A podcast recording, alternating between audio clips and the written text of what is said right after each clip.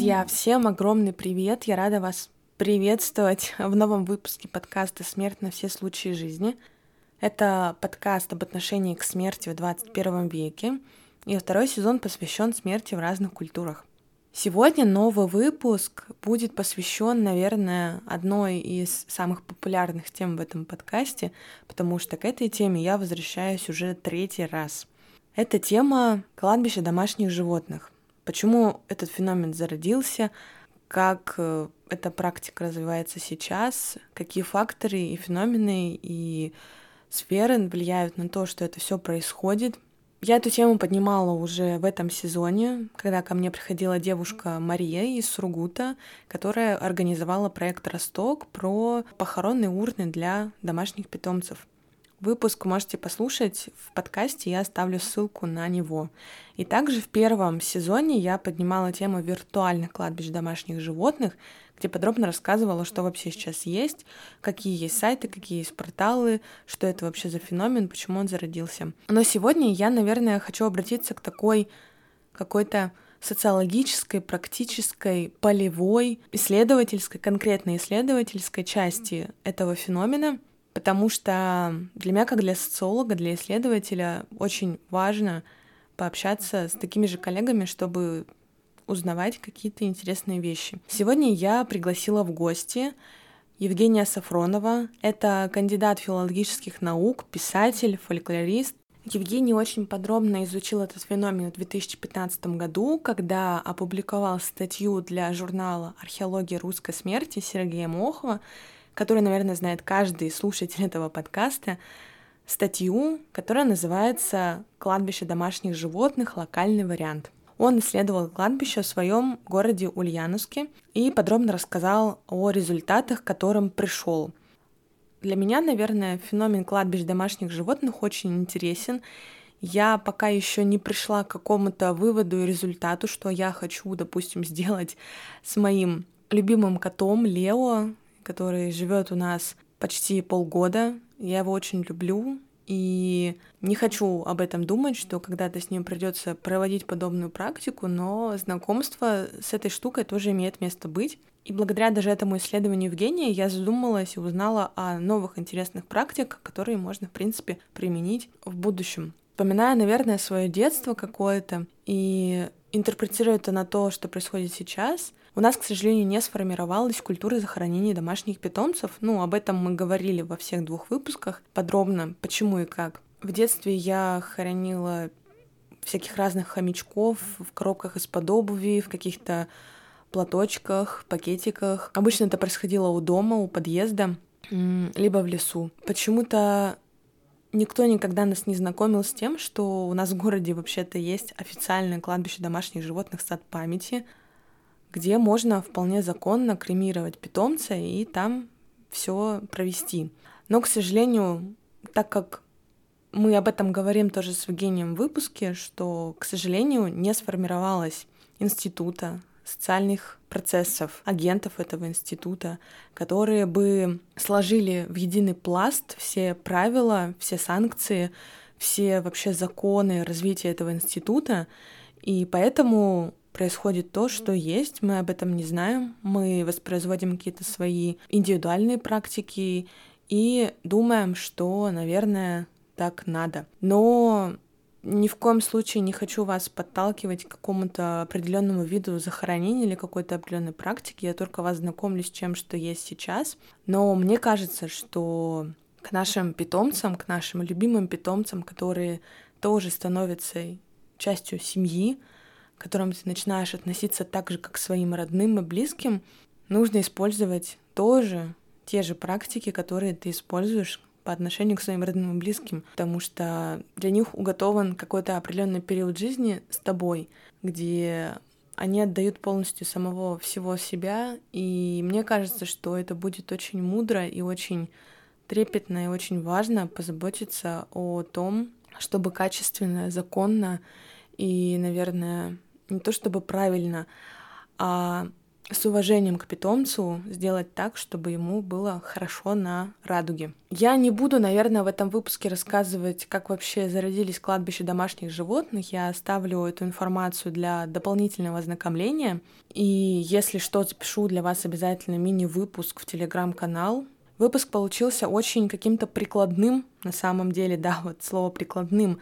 И буду рада вашей обратной связи. Пишите вопросы, пишите отклики.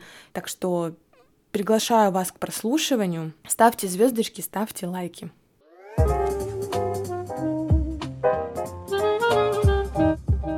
Евгений, привет! Рада с тобой сегодня познакомиться. Я на самом деле знакомство с тобой начала с твоей статьи, которая называется, да, «Кладбище домашних животных. Локальный вариант». Я ее нашла в журнале «Археология русской смерти» и очень заинтересовалась э, вообще твоим исследованиям. А, для меня эта тема такая уже немножко, ну, изученная. Я общ... много изучала, общалась тоже с разными специалистами, но сегодня хочу поговорить с тобой, потому что твое исследование меня, правда, заинтересовало. Оно очень детализированное, очень какое-то практическое, вот. Но сначала хочу, наверное, у тебя спросить и с тобой познакомить э, наших слушателей. Расскажи, пожалуйста, чем ты в данный момент занимаешься и вообще какая твоя вот научная сфера интересов? Приветствую, Ксения. Я прежде всего филолог, фольклорист, может быть, немножко антрополог и, может быть, немножко писатель. Вот. И основные мои интересы связаны с так называемой, я имею в виду научной, прежде всего, с так называемой несказочной прозой – если говорить просто, то несказочная проза – это тексты, в которых рассказывается о встречах с необычным. То есть, ну, прежде всего, сверхъестественными персонажами, то есть, например, домовыми, оборотнями, колдунами и тому подобное. Ну и при этом важная особенность этих текстов, что информанты или респонденты, говоря об этом, подразумевают, что все это происходило на самом деле. Ну, то есть, та самая установка на достоверность. И я вот такие тексты собираю в фольклорно-этнографических экспедициях – и вот понемногу их анализирую, описываю уже более 20 лет. И если говорить более конкретно, все-таки вот так называемая несказочная проза, былички, вот суеверное представление, это все-таки такой обширный пласт для исследования. И вот более конкретно, если говорить, то больше всего меня интересуют рассказы о сновидениях. И как раз этому посвящена моя диссертация, вот из которой потом получилась монография. Она вышла в 2016 году в Москве в издательстве «Лабиринт», называется «Сновидения в традиционной культуре». И это не просто рассказ о сновидениях, а вот так называемые иномирные сны, рассказы об иномирных сновидениях, то есть это сны об умерших в том свете. Но это, наверное, вот именно по теме сновидений, это отдельная большая тема для разговора. И, естественно, вот с темой нового мира так или иначе соприкасается огромный пласт представлений, текстов и практик, связанных с кладбищем и смертью. Ну и то есть тем самым, о чем, собственно, мы собираемся говорить далее. А почему тогда, если там о сновидениях, больше интерес, то почему именно домашние животные заинтересовали? Ну да, то есть да, это уже более такой узкий аспект. аспект. Ну, э, как я говорил, кладбище, вот похоронные поминальные практики, текст это такая, ну, метафорически говоря, целая вселенная, в которой все эти представления обретают материальную форму.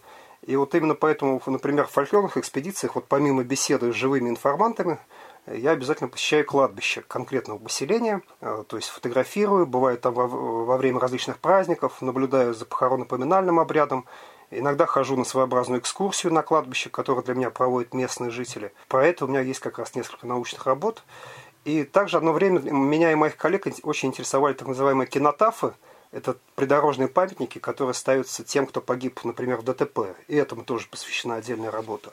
А вот что касается кладбища домашних животных, ну это просто еще одно очень интересное направление вот в русле всего названного выше. И заинтересовался я по, э, вот именно кладбищем домашних животных, ульяновским прежде всего. Это я пока исследовал два, но есть еще э, по целому ряду причин, вот, наверное, три из них основных. Это первое, общая близость к теме на бытия, смерти и вообще кладбищу. Второе, сам объект исследования мне дал такую своеобразную подсказку. А, дело в том, что вот у меня у самого была собака, и есть сейчас. И я долгие годы выгуливал ее в одном и том же месте. Это Горелый лес, так называемый. Это неофициальное наименование одного из лесопарков Ульяновска. И таким образом имел возможность наблюдать ну, за возникновением этого некрополя для животных. Сначала там вообще ничего не было, а потом вот такая разрослась, собственно, это э, само кладбище. Ну, есть, наверное, третья сфера, скорее косвенная, почему, третья причина, почему вот именно кладбище домашних животных. Дело в том, что помимо того, что я соотношу себя вот с научной сферой, как я уже сказал, я еще немного писатель, то есть есть художественное творчество. И вот эти вот все многочисленные встречи, вот душевные беседы с сотнями и тысячами информантов, они не могут полностью реализоваться в научных статьях. И вот какие-то эмоции, переживания переносятся у меня в художественный текст. Это повести, рассказы, романы. И вот кладбище домашних животных и в этом смысле тоже меня заинтересовало. Я вот собираюсь в ближайшее время тоже посмотреть еще одно кладбище э, в этом смысле. И оно тоже определенным образом отразилось в художественном творчестве.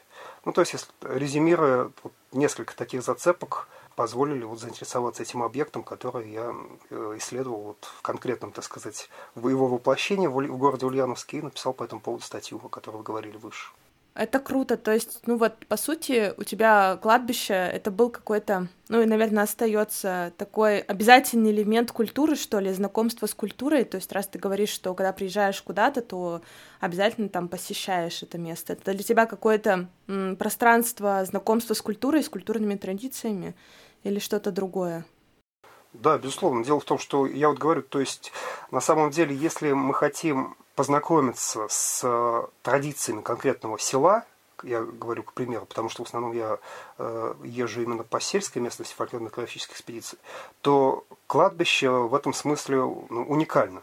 То есть там отражены многие представления, которые очень часто не вербализируются, да, то есть в, в обычных беседах. И посетив кладбище, можно мгновенно набрать кучу вопросов, которые потом можно адресовать э, местным жителям. Почему именно так? Почему кресты устроены, допустим, ну вот в одном из сел, э, в частности Старомайнского района Ульяновской области, Красная река называется село, мы заметили такой гендерный аспект, э, то есть гендерные особенности именно оформления в могильных памятниках.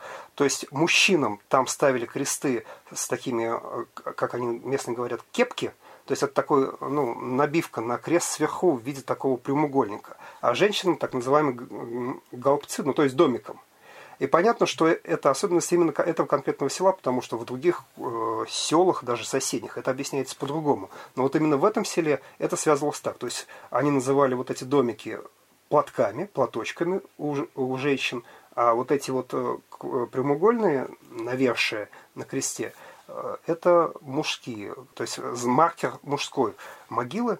И мы, естественно, увидев это, начали спрашивать об этом местных, и таким образом э, вот взяли пласт этой э, ну, традиционных представлений, связанных со смертью. Если бы мы не посетили кладбище, естественно, мы этого не увидели, просто не знали, о чем спрашивать. Но ну, это просто вот один из конкретных примеров. А так, вообще весь комплекс похоронно-поминального обряда, я обязательно об этом спрашиваю, в беседах с информантами, потому что через это я выхожу на ту самую несказочную прозу. Потому что, ну, к примеру, а, есть такое представление, я думаю, что и в Екатеринбурге, и это тоже есть. Но у нас этот персонаж называется летуном, то есть это когда умирает близкий человек, и, понятно, по нему переживаешь, тоскуешь, то э, при определенном мере тоски э, этот человек умерший начинает являться э, ну, вживую, так скажем, в традиционных представлениях. И этот персонаж мифологический э, называется летуном, ну, не только в Ульяновской области. И, соответственно, он непосредственно связан с кладбищем, то есть потому что он является как огненный шар, который летит со стороны кладбища, рассыпается над домом тоскующего и э, при, приходит уже в виде обыкновенного человека, а потом, соответственно, тоже может возвращаться на кладбище. Ну, то есть кладбище это действительно такое место притяжения многих традиционных представлений, которые меня интересуют. Ну, я поняла про летуна, какого ты говоришь. Э, такая штука распространенная на самом деле. Такое, я не знаю, как она у нас называется, но есть такое.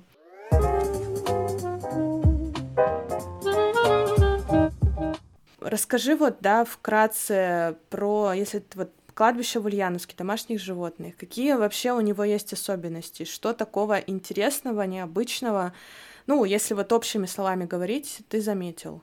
Ну вот опираясь как раз на ту статью, которая была опубликована в археологии э, русской смерти в журнале э, Сергея Мохова, то выводы такие. Во-первых, э, эта традиция хранить домашних животных на особых кладбищах в России до сих пор находится в стадии оформления. Несмотря на то, что вот активное исследование проводилось мной в 2015 году, прошло 8 лет, но этот тезис до сих пор вот справедлив для большей части региона, регионов России. Э, ну, доказывается это прежде всего, что на современном российском рынке подобные услуги в провинции до сих пор мало доступны, и э, в основном вот санкционированные местной властью ПЭТ-кладбища то есть кладбище домашних животных, есть лишь в нескольких крупных городах. Ну, понятно, что это Москва, Санкт-Петербург, есть в Екатеринбурге, есть в Волгограде, но основная масса городов э, и, соответственно, межгородского пространства, это, конечно, неофициальные кладбища, они могут быть совершенно различно оформлены, и, естественно, количество могил может быть совершенно вариативно.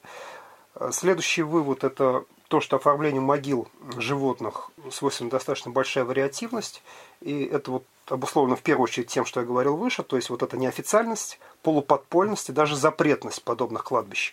Напомню, что вот во многих регионах и муниципалитетах за несанкционированное захоронение животных, к которым, собственно, и относится большинство вот этих пэт-кладбищ, установлены вполне конкретно административные штрафы. А с другой, вот эта вот вариативность обусловлена подручностью тех материалов, я это тоже вот статье об этом много пишу и обращаю на это внимание, подручность тех материалов, которые используются при создании памятников и оформлении могилы. Ну и еще один вывод, который э, просто мне это был интересен, этот аспект, потому что до этого была работа, связанная с кинотафами, теми, теми самыми, то есть пустыми могилами, которые устанавливаются вдоль обочин для погибших ДТП.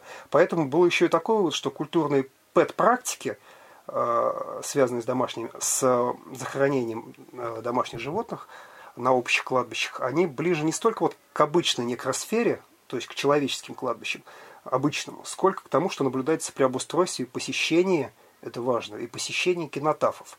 То есть, э, ну, я думаю, что это сходство связано с тем, что кинотафы примерно в той же э, сфере неоформленности. А, то есть они тоже под запретом, например, в, ну, в Чувашии, я просто вот ближайший регион, где я был, по этому поводу, мы, так мы кинотафы исследовали э, в нескольких регионах, проехали более 4000 километров по этому поводу.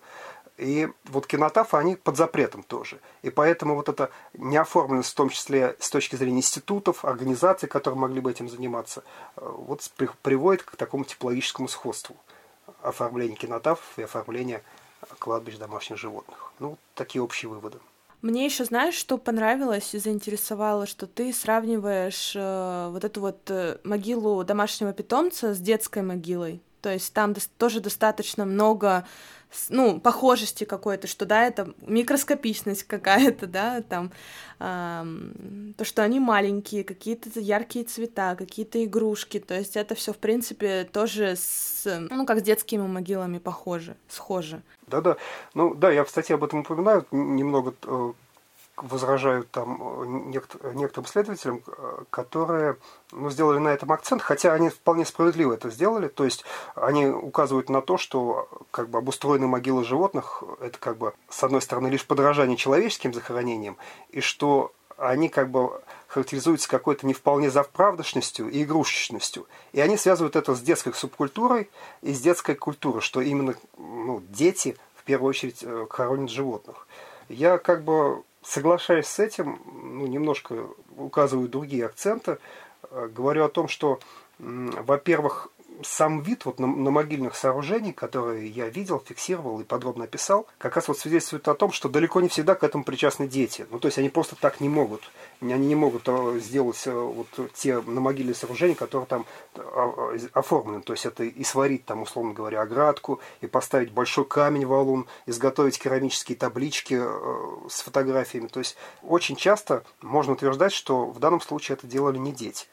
И в то же время мои интервью с теми людьми, которые устанавливали вот эти намогильные сооружения на подкладбищах, говорят о том, что эмоции вполне взаправдошние, и это не в, самом, не в самом делешность, о которой говорят исследователи, она скорее создается как раз не столько ориентация на детскую субкультуру, сколько, как я уже указывал, вот подручностью средств материалов, из которых, с помощью которых создаются российские подкладбища.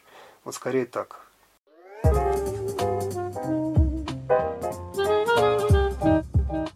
Дело в том, что на э, российской как бы почве очень мало исследований, исследований, связанных с кладбищем домашних животных, по крайней мере, э, среди российских исследователей. И вот, по крайней мере, за последние 8 лет вот я поискал появилось ну, буквально две статьи э, в России, которые вот исследуют это с точки зрения, по крайней мере, гуманитарного направления. В основном это заметки в СМИ, но это кардинально отличается от того, что наблюдается в западной науки. Там, конечно, этому уделено намного больше времени, тем более, что, вернее, намного больше внимания, тем более, что, э, как известно, в США первые кладбища домашних животных появилось более ста лет назад, в 1894 году под Нью-Йорком. И, соответственно, у западных исследователей просто было ну, намного больше времени.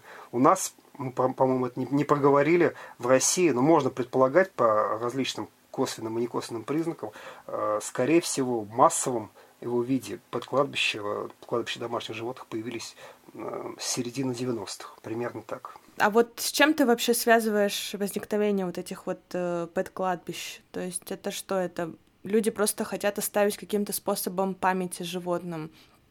Или что это вообще такое? Ну, если говорить о России, то э, Причины, конечно, разные, что именно вот в середине 90-х у нас начали появляться вот эти кладбища домашних животных. А, ну, прежде всего, исследователи говорят о том, что это связано с опытом знакомства с погребениями животных на Западе, то есть они как бы просто видели это. это и причем это знакомство произошло и по личным впечатлениям, но в основном через газетно-журнальные публикации, книги, фильмы, та же книга э, художественная Кинга – кладбище домашних животных, соответствующий фильм, ну и множество других э, таких ручейков информации. Э, вот. И, естественно, вот своеобразное раскрепощение, да, то есть когда рухнул Советский Союз, многое начало быть доступным, и то, что раньше было немыслимо, вот начало появляться. То есть вот где-то вот в свободное время 90-х, когда об этом, собственно, узнали, и, собственно, это можно было делать, эти кладбища начали появляться. До этого момента, естественно, животные либо просто хранили, например, в селе, понятно, что это как бы ну, э, не, не оформлялось в некое массовое захоронение, где есть э, несколько разных похоронено разных животных разными хозяевами. Хотя, с другой стороны, есть, по крайней мере, в интернете на некоторых форумах говорится о том, что кладбища домашних животных в России появлялись чуть ли не с середины 60-х. Но конкретных свидетельств этого нет, поэтому это скорее такие вот э, неподтвержденные свидетельствами слова.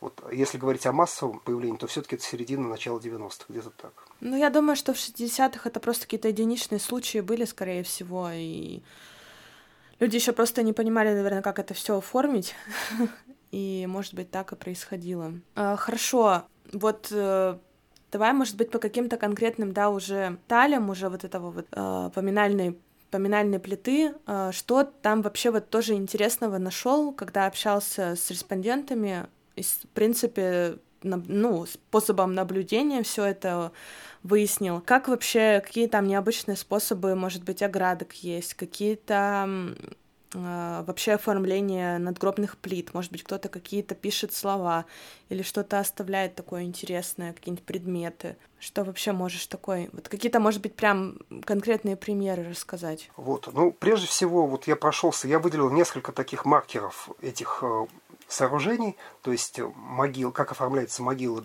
домашних животных.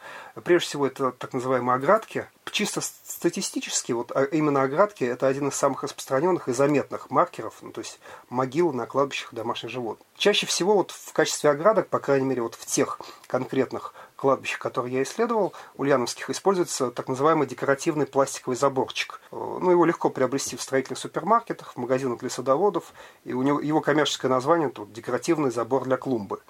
И вот он используется ну, в достаточно большом количестве случаев при оформлении могилы. Но я думаю, что популярность его объясняется, во-первых, что это очень дешево, практично, он эстетично выглядит, не гниет, и вообще его очень легко установить, просто воткнув в землю. Также вот роль ограды могут выполнять пластиковые панели, предназначенные вот для внутренней отделки помещения. Они могут устанавливаться как горизонтально, то есть вот э, просто люди их кладут на землю, либо втыкают вертикально.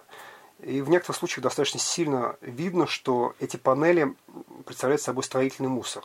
Ну, то есть обрезки, остатки после ремонта, вот, вот все, что-то, может быть, человек нашел в гараже, и вот так дешево и быстро оформил могилу своего любимца. Кроме того, оградки делают, по моим наблюдениям, из дерева, ДСП, кирпичей, кафельной плитки и, в конце концов, просто веток, найденных в лесу. Вот в последнем случае ну, можно предположить, вот в таких простых случаях, что это могут быть действительно дети. Оформить с помощью веток, которые просто, например, две веточки, их переплетает веревочкой, вот готовый крестик. И вот крестиком можно пометить могилу. Это вообще ну, самое простое, то, что дети, в принципе, как описал исследователь Борисов, почти все дети так или иначе в, э, участвуют в захоронении животных, там, нашли воробушка, что-то еще, и вот как бы первая практика приобщения к смерти таким образом происходит. Наверное, что-то подобное здесь. Если говорить о сравнении того, как оформляются э, человеческие кладбища и пэт-кладбища, то вот, как я уже указал, вот эти, э, указал выше, эти оградки, и в то же время есть вот такие подспецифические вещи, например, а на некоторых могилах располагают деревянные пластиковые ящики, предназначенные для овощей. И туда зачастую кладут цветы, мягкие игрушки. Иногда это клетка, то есть вот если попугай, то вот вполне себе специфическая вещь а, для подкладбища. Клетка, в ней фотография попугайчика, и это уже готовое оформление конкретной могилы. Что касается вот так называемых копий того, что происходит э, на человеческих кладбищах, то это достаточно редко. Ну, буквально в одном случае ограда была сделана явно на заказ, и вот поставлен, прям сделанный на заказ э, такая трапециевидная стелла, как обычно это делается на кладбищах домашних животных. Такая характерная особенность, вот если говорить еще об оградках, ни на одной из могил, которые я исследовал, это, напоминаю, два кладбища в Ульяновской области, это в Горелом лесу и в парке Ушакова. Э, в первом кладбище там более 150 могил, во втором чуть поменьше. Так вот, ни на одной из таких могил мы не заметили в оградках двери. Ну, по понятным причинам, они небольшие, маленькие. И вот это характерно и для большинства кинотафов, которые устанавливаются на обочинах дорог. Другая э, особенность так называемые надгробные памятники. Ну, в данном случае я надгробными памятниками именую фактически ну, любую конструкцию, почти всегда вертикальную, основное назначение которой вот, служить маркером могилы. В данном случае самый простой, достаточно распространенный вариант такого памятника – это обычная палка – или рейка, воткнутая в могильный холм. Ну и, соответственно, к этой рейке могут э, прикрепить табличку, такую деревянную, и, и это очень похоже на оформление, знаете, если о ритуальной сфере говорить, как оформляют границы газопровода, так, такие надписи.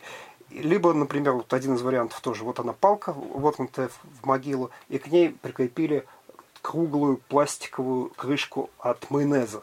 И, соответственно, на внутренней стороне пишется, там, допустим, Лизонька э, маркером, и там, соответственно, э, дата, дата жизни. Иногда понятно, что встречаются холмики вообще без каких-либо специальных маркеров, и, наверное, вот авторами таких безыскусных захоронений можно условно считать детей. Но вот э, я могу сказать, вот уже вот говоря вот о, о так называемых надгробных памятниках на подкладбищах, у меня было одно подробное интервью с человеком, который ну, захоронил кота на этом кладбище и установил э, такое сооружение надмогильное, сделанное так очень основательно.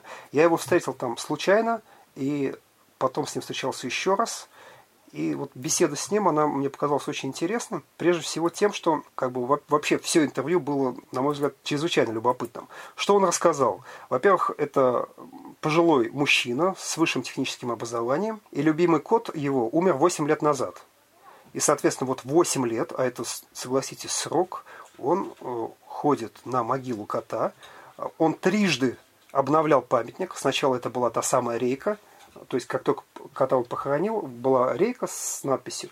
Потом он сделал э, из мраморной крошки памятник, который пришел в негодность за 5 лет. И потом он из двух блоков э, сделал еще в гараже, тоже, э, соответственно, оформил его в виде такой полукруглой, полукруглой конструкции, на которую прикрепил керамическую фотографию, заказанную, соответственно, в фотосалоне. И кроме того, при, при захоронении своего кота он сделал ему гробик, который оформил помощью досок, э, закрутил саморезиком крышу и там положил белую ткань. Ну, другие э, рассказчики по этому поводу, другие мои собеседники сообщили, что они хранили животных обернутыми в простыни, в одеяло, в коробку из-под техники. И там тоже интересные представления транслировались.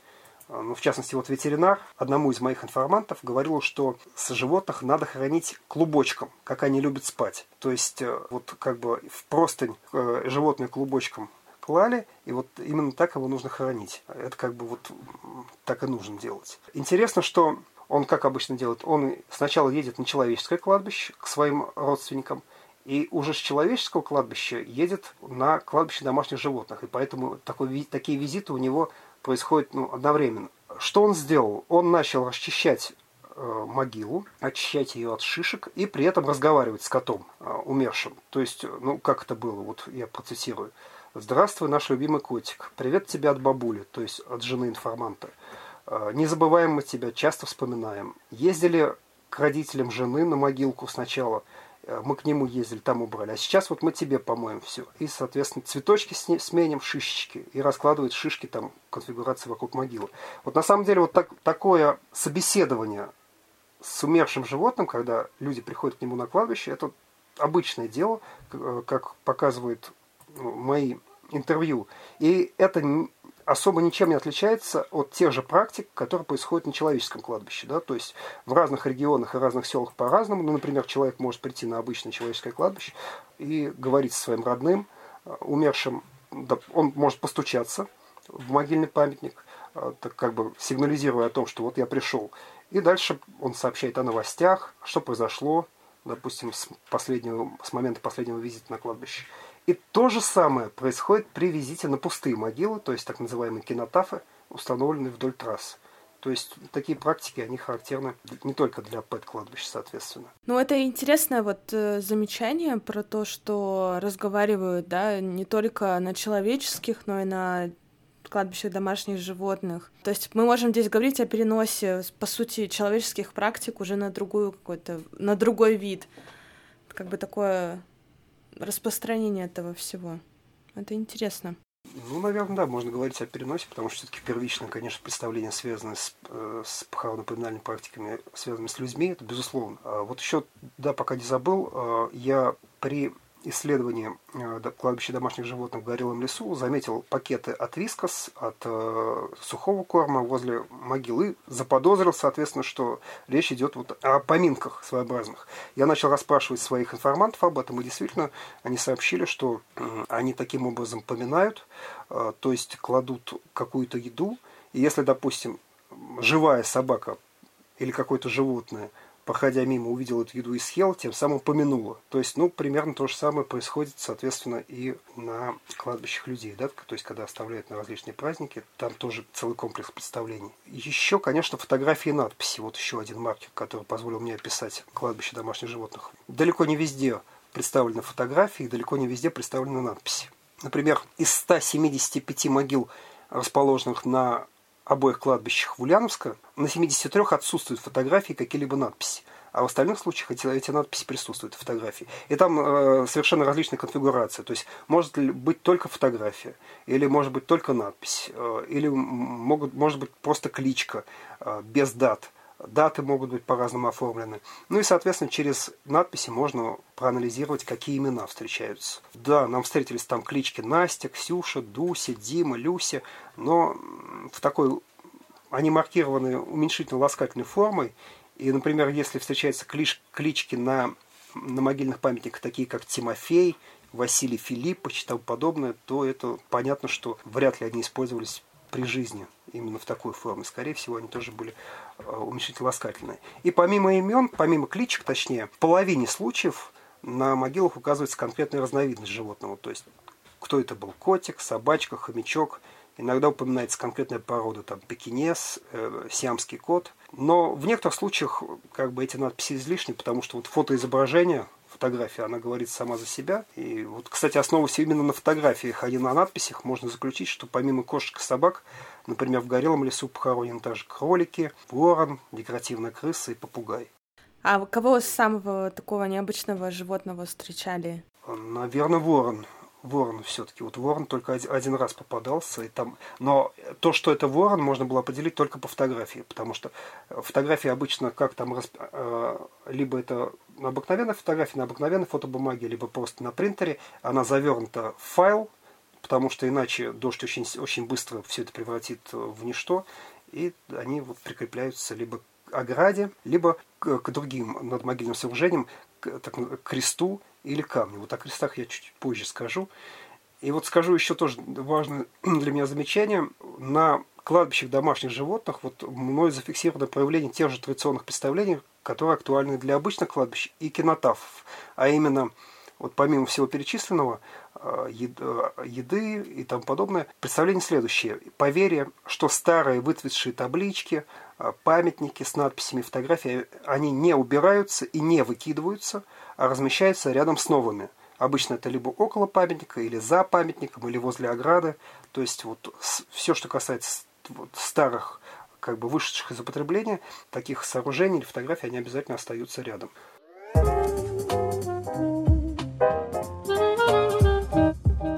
Ну, это вот это очень интересно, что мы можем столько, по сути, параллели вообще провести. Это, ну, по сути, да, домашние животные становятся для нас тоже какими-то членами семьи, да не, да не какими-то, а очень важными членами семьи, которым мы, по сути, проявляем те же эмоции, те же практики, что и с людьми.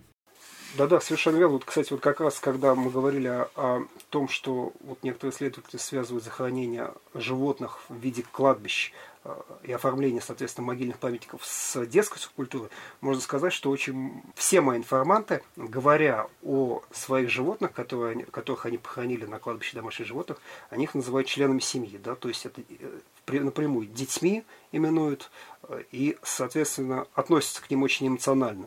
Например, даже если прошло вот в случае с одним э, респондентом 14 лет после смерти домашнего животного, в случае с другим информантом 8 лет, тем не менее, вот рассказывая о своих животных, как они их хранили, как они о них заботились, они, у них часто появляются слезы на глазах, то есть вот эта эмоциональная прикрепленность к своему животному, она показывает как бы определенный психотип э, человека, который э, оформляет эти надмогильные сооружения. То есть о чем речь?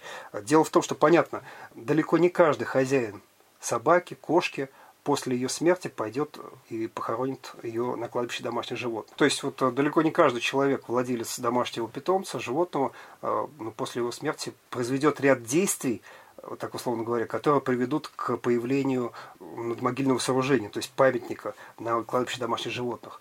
И люди, которые так делают, все-таки они, на взгляд самих респондентов, с которыми я разговаривал, они как бы имеют особое отношение к животным, теплое, так скажем. То есть какую-то... Э, они имеют потребность, условно говоря, если так метафорически выражаясь, потребность общаться со своим умершим питомцем и дальше, после его смерти. И вот в данном случае понятно, что эта потребность может реализовываться по-разному, но вот один из способов это как раз вот оформление памятника. Ну, примерно так же, как это делают и люди, да, то есть то место, куда можно прийти, э, пообщаться, вспомнить и тому подобное. Я вот знаю, что вы, соответственно, Ксения, занимались изучением виртуальных кладбищ домашних животных, соответственно, ну вот это еще один способ э, реализации этой потребности.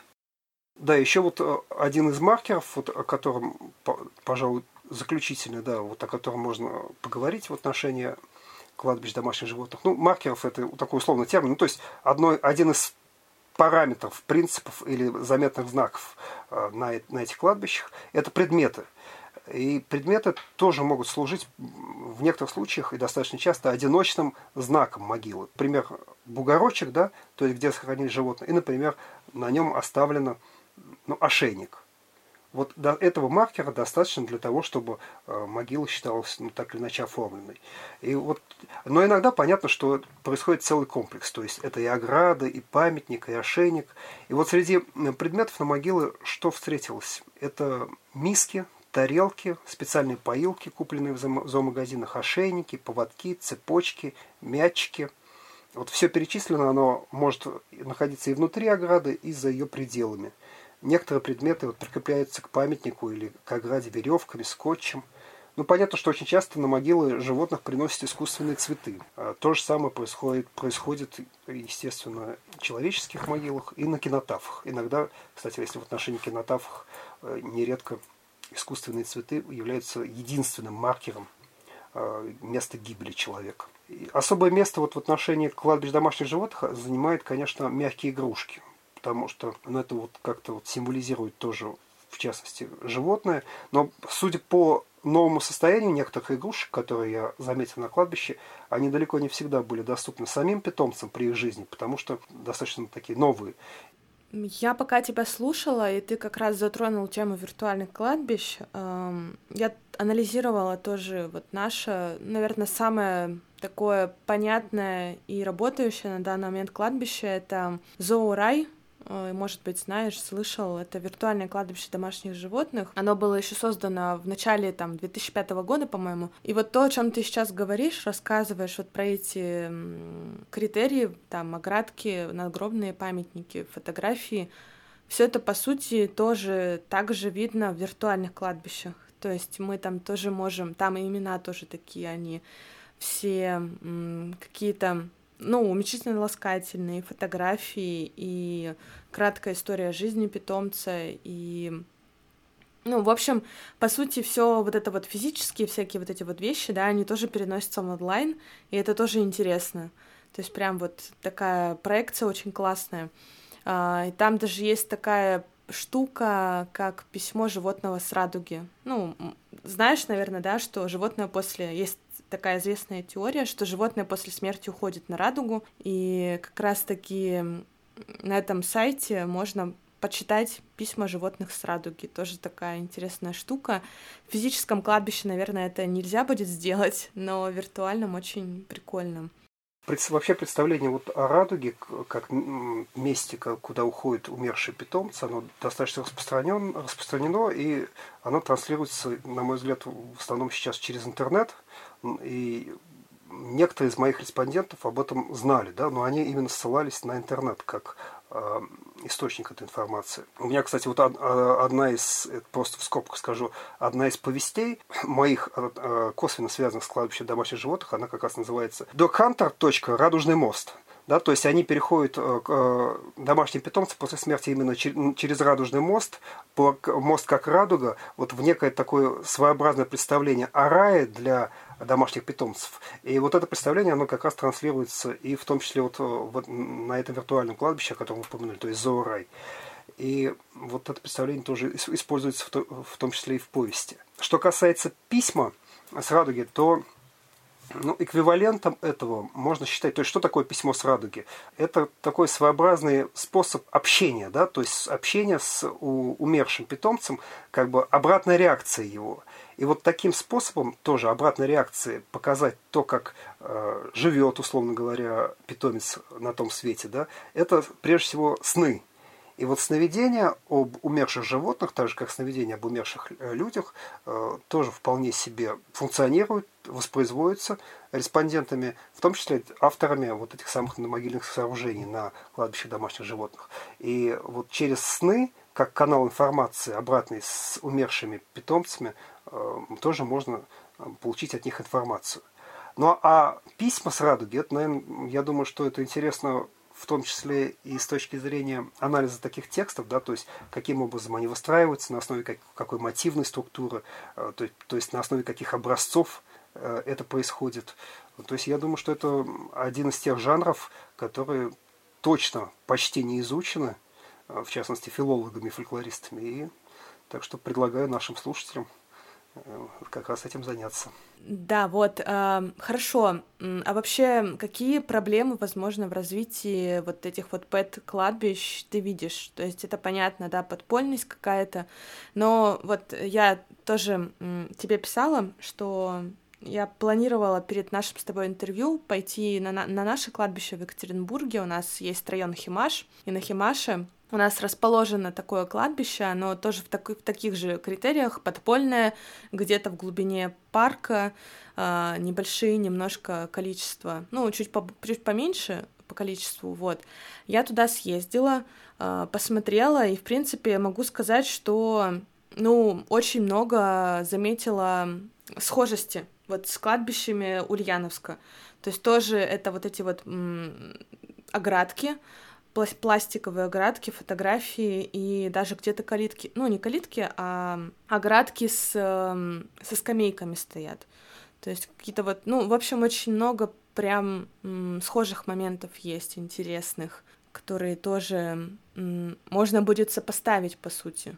То есть мы можем здесь, по сути, говорить не о какой-то локальности, да, какого-то отдельного региона. Ну, конечно, у, у региона есть своя какая-то особенность, но здесь, по сути, эти все вещи, они обретают какую-то уже общность, что они уже выходят за, за рамки региона какого-то и становятся такими всеобъемлющими, и формируются, по сути, уже какие-то, ну, по кусочкам прям какие-то традиции, то есть как оформлять могилку, как что ставить, как что туда. То есть люди смотрят, как формируется у других и делают так же у себя. Это не формирование традиции получается? Или, может быть, я ошибаюсь?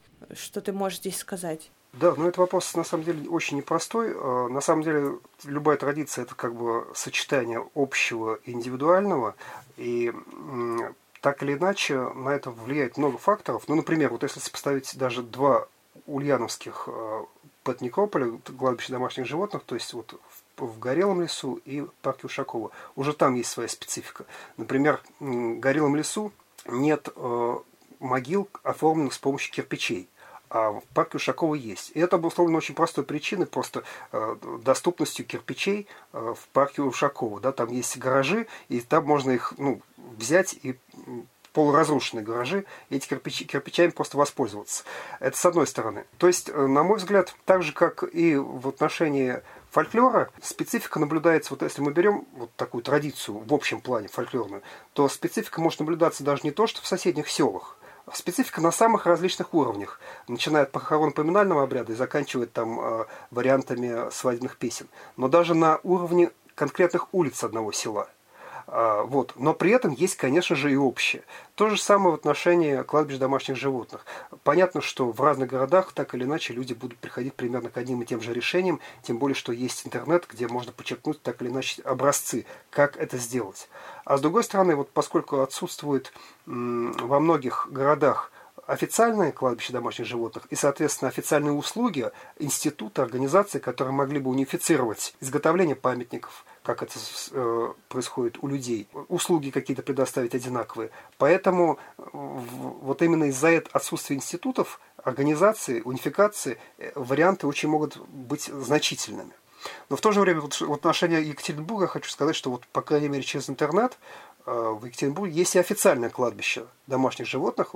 Вот ты, да, ты говоришь, что не было на неофициальном, а вот э, сад памяти, это переулок Слободской, 38, да, в Екатеринбурге есть такая более-менее интересная возможность сопоставить то, как это происходит на официальном кладбище, оформление этих могил, и, соответственно, на неофициальном, и посмотреть, есть ли какое-то отличие в конкретном оформлении. То есть можно и вот на таком уровне изучать. А так, да, да, совершенно верно. Может быть региональная специфика, может быть э, какая-то локальная специфика и какие-то общие вещи. Это как бы естественное функционирование любой традиции она из, она из этого складывается. Так же, как, например, в завершение, э, то есть, например, берем мы такой традици, э, традиционный жанр, который я как раз исследовал и обосновал, собственно, этот жанр, так называемые рассказы об аномерных сновидениях. Да? То есть, один из дополнительных жанров в так называемой несказочной прозе. Э, и тут все то же самое. С одной стороны, труднее представить себе явление и текст более индивидуально, чем сон, да? То есть сон, это кажется, что ну, это, ну, это настолько индивидуально, у каждого человека они настолько могут быть уникальны.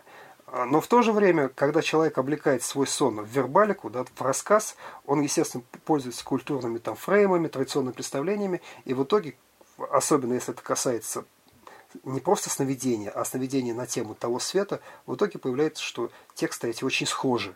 Причем, как показывает мой опыт анализа тысячи таких текстов, эм, сходство может быть ну, на совершенно различных уровнях, на уровне действий персонажа, о которых говорится в сновидениях, на уровне мотивов э, и даже на уровне структуры и языкового оформления этих рассказов о сновидениях.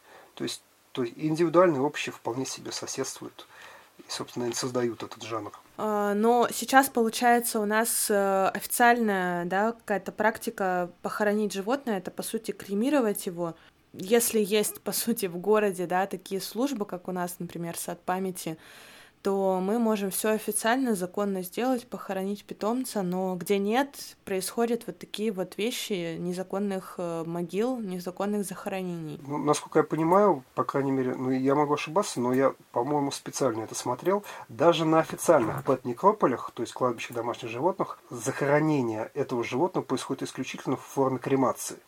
То есть, э, собственно, туда захоранивают под памятник ну, кремированный пепел. То есть труп животного в любом случае, если, если мы говорим об официальном э, статусе, то, например, вот в Ульяновске, да, у нас нет официального кладбища домашних животных, и единственный способ официально похоронить животного – это обратиться в ветклинику, причем не в любую ветклинику, где за определенную плату э, труп животного кремируют и могут передать вам пепел. И, соответственно, вы с этим пеплом можете делать ну, что угодно. А вот в более крупных городах Москва, Санкт-Петербург, вот как Екатеринбург и ряд, ряде других, где есть официальный кладбище, там предложение только одно. Труп кремируют, и, соответственно, вы за свои деньги можете оформить могильный памятник. Но поскольку это официальное кладбище, то я думаю, что там существуют определенные службы или фирмы, которые ну, предложат вам варианты оформления этого памятника. А поскольку есть предложенные варианты, то понятно, что происходит унификация этих памятников. Они становятся похожи. Вот если зайти на сайт, а, например, московского кладбище домашних животных. Они, у них там кладбище находится в районе Куркина на, на, в Москве. И там фотография этого кладбища, ну, там сразу все очевидно. Они достаточно одинаковые и явно выбраны из какого-то каталога. Да, то есть оформление вот этих памятников происходит благодаря э, предложению конкретной фирмы. Вот. Так что вот тут, вот, тут происходит та самая унификация.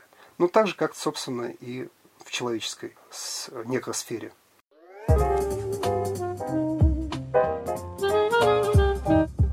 Евгения, у меня, в принципе, остался только блиц-опрос. Э, первый вопрос. Э, что для тебя смерть?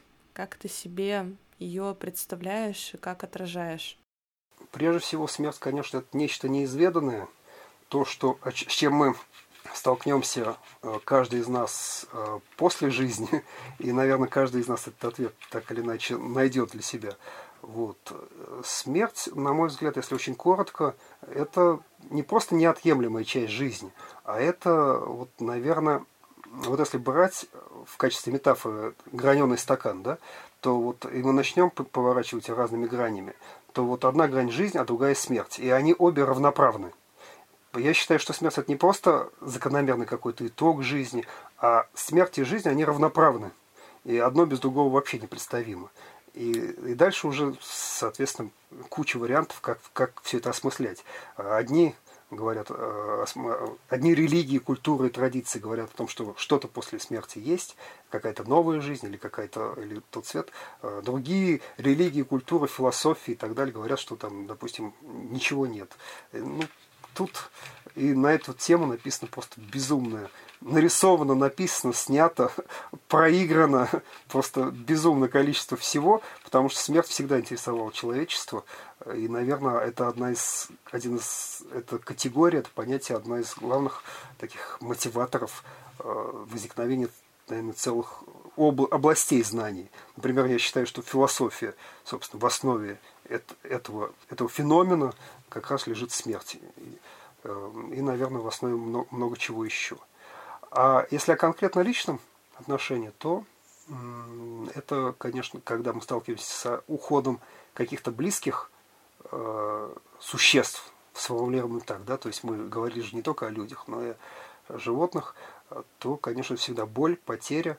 А если говорить о собственной смерти, то тут это, наверное, как и у многих, такой своеобразный страх перед неопределенностью, крайняя степень любопытства – потому что иначе бы я не занимался, в частности, вот э, этой темой и не пытался через исследования э, э, рассказов об иномерных сновидениях, в частности, каким-то образом, может быть, заглянуть туда хоть чуть-чуть. Интересно. А что для тебя бессмертие? Как ты к нему относишься? Я здесь имею в виду любое бессмертие, в любом виртуальное, физическое, как угодно. Ну, бессмертие, да, это, наверное, не менее сложный вопрос, чем про смерть.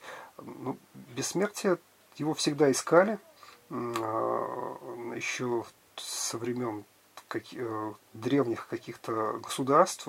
Есть вот о китайском, по-моему, каком-то императоре легенда по этому поводу. И источники ал- алхимики искали, источники бессмертия и тому подобное. Бессмертие это само слово связано, с одной стороны, с отрицанием смерти, да, то есть поиск, поиск как избавиться от нее, и отношение к смерти как, наверное, к какому-то злу и болезни.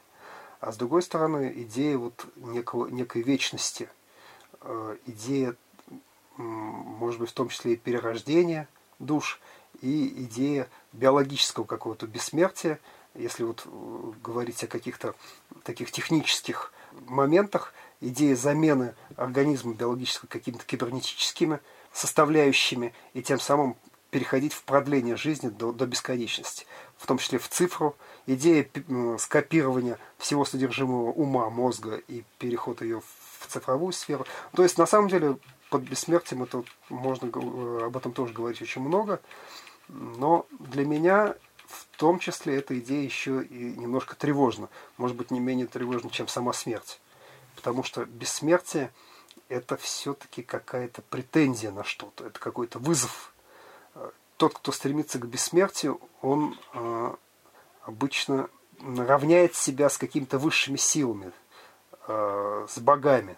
И очень часто, как показывают там легенды, мифы, рассказы, поиск бессмертия, он оборачивается ну, чем-то нехорошим, по крайней мере, по сюжету многочисленных мифологических, э, мифологий различного плана. Хорошо, и последний вопрос. Э, если задумывался, может быть, не задумывался, но такой немножко провокационный. Если у тебя какой-то вид погребения, который тебе, ну, не знаю, там, комфортен, более приближен, вот что-то такое, которое, может быть, ты для себя хочешь или тебе просто нравится? Интересный вопрос. А, ну, э, я, обычно, я нередко э, размышлял на тему, в том числе немножко об этом говорил с информантами.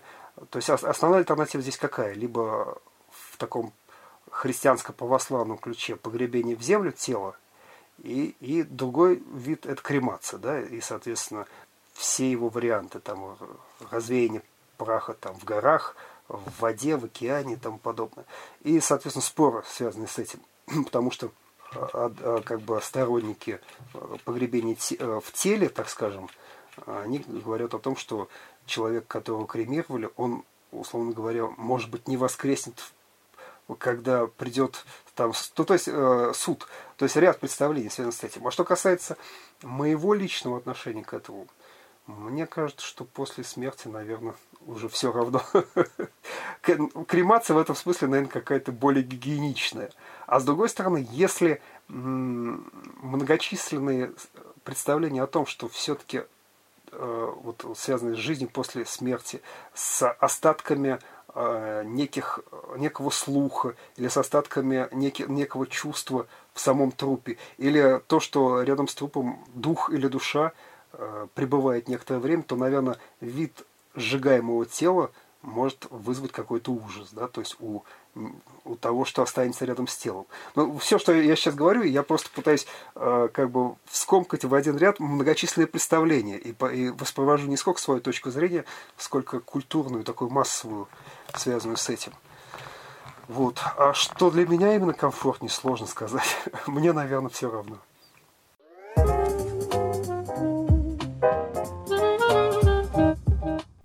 Друзья, всем спасибо, что дослушали этот выпуск до конца.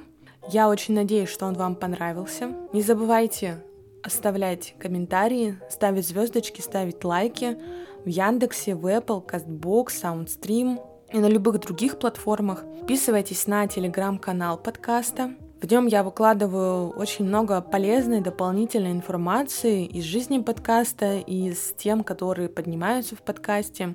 Также пишите, если сами хотите поучаствовать в подкасте или знаете людей, кому это было бы интересно. Я с радостью с вами спешусь, мы договоримся, и вы станете звездой эфира. Всем хорошего времяпрепровождения, всем пока! thank you